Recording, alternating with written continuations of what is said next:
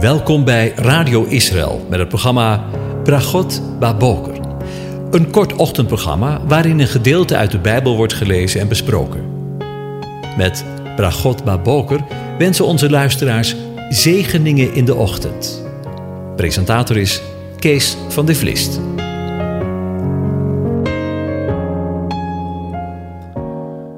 Bokatov, goedemorgen, beste luisteraars. Vanmorgen gaan we weer verder met Psalm 72.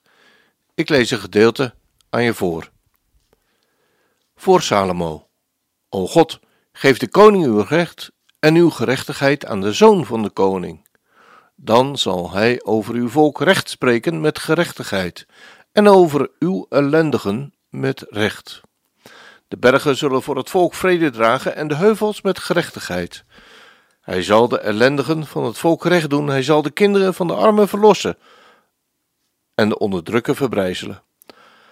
Zij zullen nu vrezen zolang de zon en de maan er zijn van generatie op generatie. Hij zal neerdalen als regen op het gemaaide veld, als regendroppels die de aarde bevochtigen. In zijn dagen zal de rechtvaardige tot bloei komen en zal er grote vrede zijn tot de maan er niet meer is. Hij zal heersen van zee tot zee, van de rivier, de Eufraat, tot de einden der aarde. De woestijnbewoners zullen voor hem neerbukken en zijn vijanden zullen het stof oplikken. Tot zover. Over de woestijnbewoners gesproken. Vandaag wil ik met je stilstaan bij het laatste vers wat we gelezen hebben. De woestijnbewoners zullen voor hem neerbukken, zijn vijanden zullen het stof oplikken. Ja, zij die in de woestijn wonen, zullen voor hem buigen, zegt de tekst. En het woord dat is vertaald met zij die in de woestijn wonen, tsiyim, betekent degene die in de woestijnen, droge plaatsen, eenzaamheid verblijven. En het zou zowel op dieren als op mensen kunnen worden toegepast. Het woord tsiyim vinden we voor het eerst in Jesaja 13 vers 21. En het is niet voor niets dat in dit hoofdstuk, juist in dit hoofdstuk, over de ondergang van Babel wordt gesproken. De woestijnbewoners die zullen voor hem neerbukken en zijn vijanden zullen het stof oplikken. Moeten we hier niet uit opmaken dat we hier in Psalm 72 te maken hebben met de ondergang van de woestijnbewoners aan de Messias? De woestijnbewoners die blijken in het vol van het vers namelijk te worden aangeduid met zijn vijanden. Deze gedachte wordt bevestigd in Jesaja 23 vers 13, waar de profeet Jesaja profeteert over de toekomst van Tyrus. Een plaats die meerdere keren in de Bijbel voorkomt. Even tussendoor iets over Tyrus. Al in het Oude Testament wordt Tyrus genoemd door Ezekiel. We lezen daar: Mensenkind, zeg tegen Tyrus, de stad die met haar havens de toegang tot de zee beheerst, de stad die handel drijft met verre volken en landen over zee.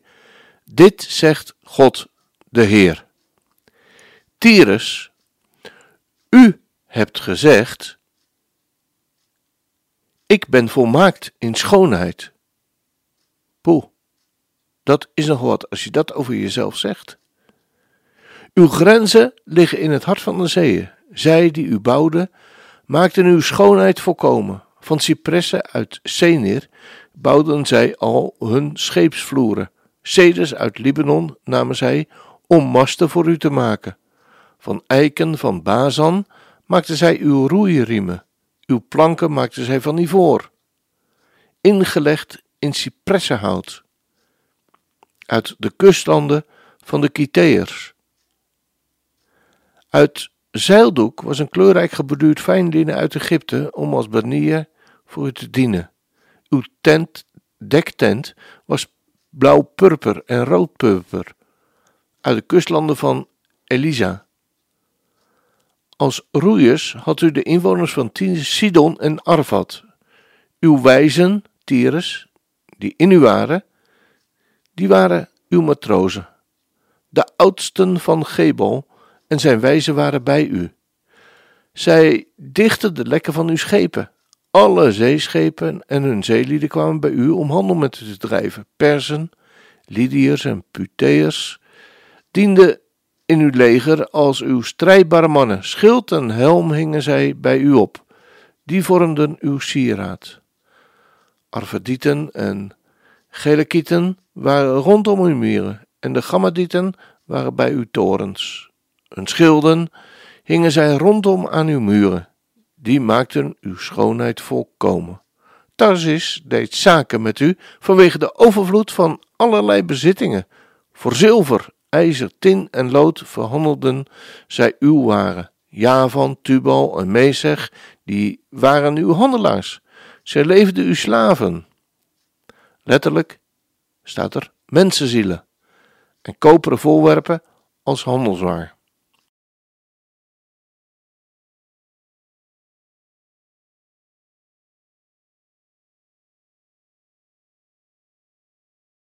Uit Bet Togarma leverde men werkpaarden, rijpaarden en muildieren voor uw waren. De Dedanieten dreven handel voor u. Veel kustlanden verkochten uw handelswaar, ivoren slagtanden en ebbenhout gaven ze uw schatting terug. Syrië deed zaken met u vanwege het vele werk dat u leverde. Smaragden, roodpurper en kleurrijk geborduurd werk, fijn linnen, koraal en robijnen leverden zij voor u waren.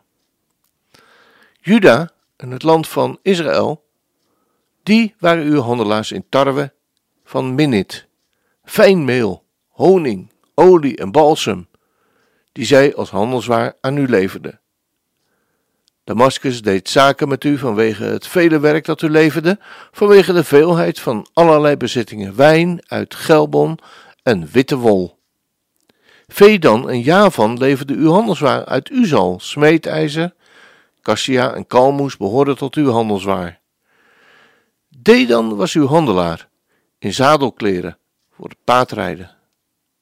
Arabië en alle vorsten van Kedar, die deden uw zaken met u. Letterlijk, met uw hand, in lammeren, rammen en bokken. Daarin deden zij zaken met u. De handelaars van Sheba en Raema die waren uw handelaars in de allerbeste specerijen.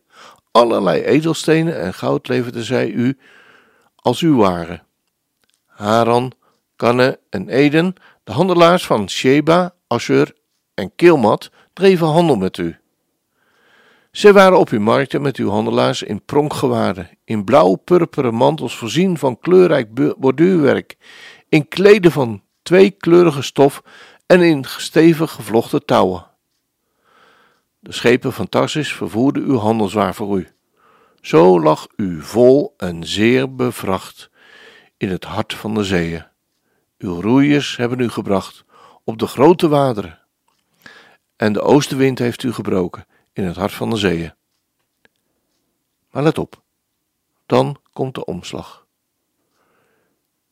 Uw bezittingen, uw waren, uw handelswaar, uw zeelieden, uw matrozen, zij die lekken in uw schippen dichten, zij die handel met u dreven, al uw strijdbare mannen die bij u waren, samen met heel uw menigte die in uw midden is. Zij zullen vallen in het hart van de zeeën op de dag van uw val. Voor het geluid van een verschreeuw van uw matrozen beven de opgezweepte golven of weidegronden.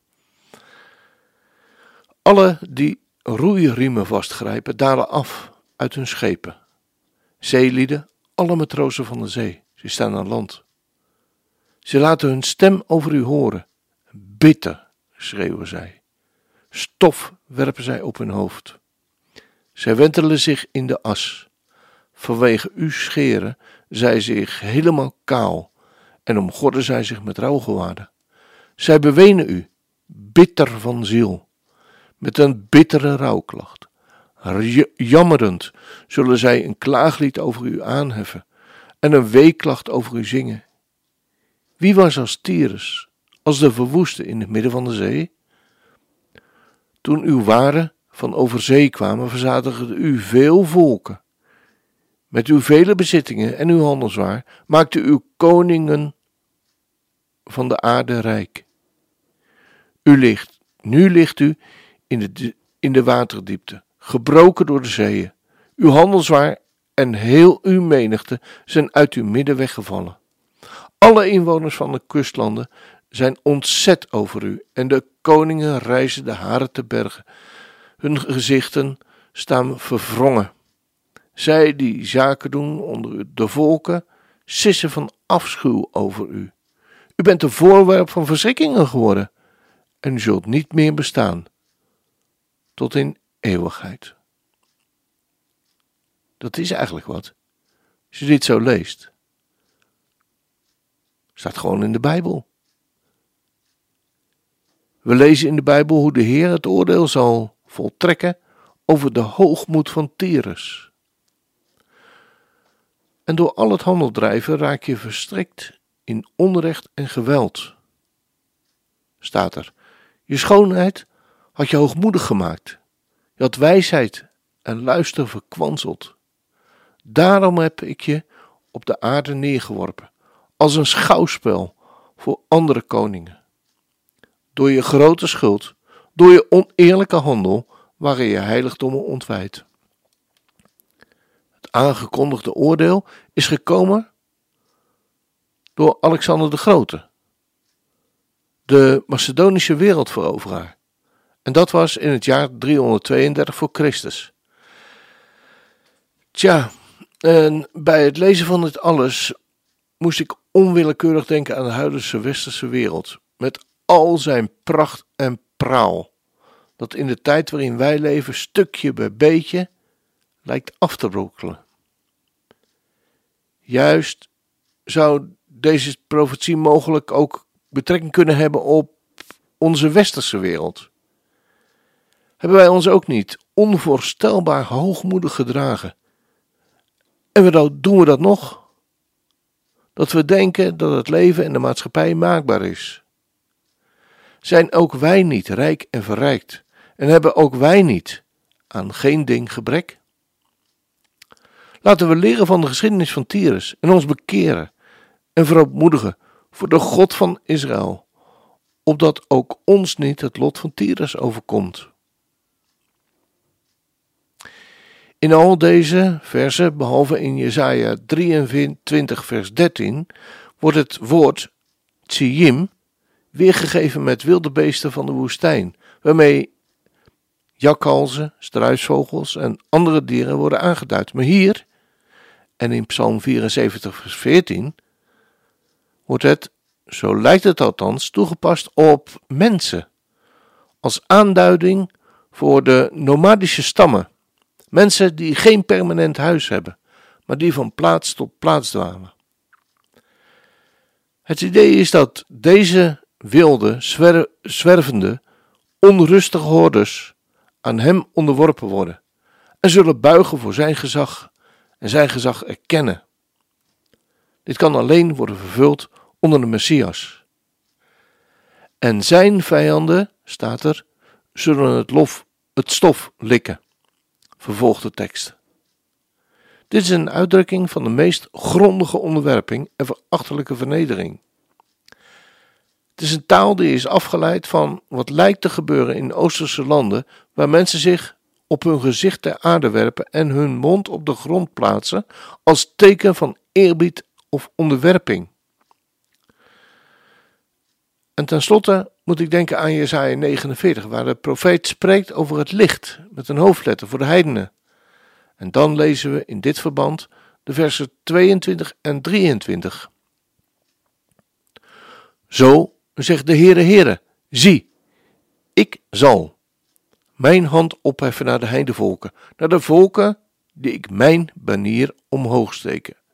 Dan zullen zij uw zonen brengen in de armen en uw dochters zullen gedragen worden op de schouder.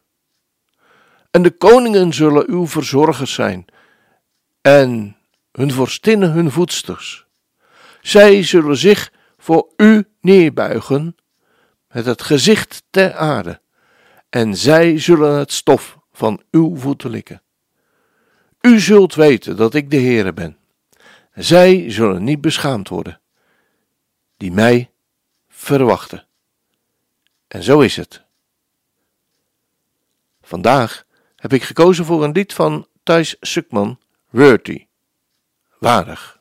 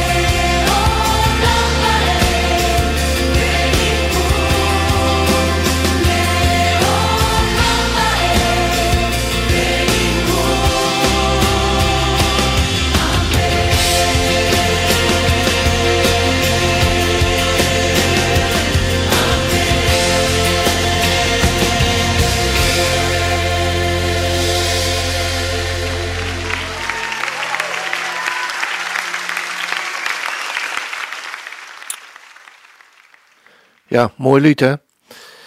Dan uh, gaan we deze uitzending eindigen met een zegenbede vanuit de Efezebrief van de apostel Paulus. Vrede, zij de broeders, en daar sluiten we de zusters maar bij in, en de liefde met geloof van God de Vader en van de Heer Jezus Christus.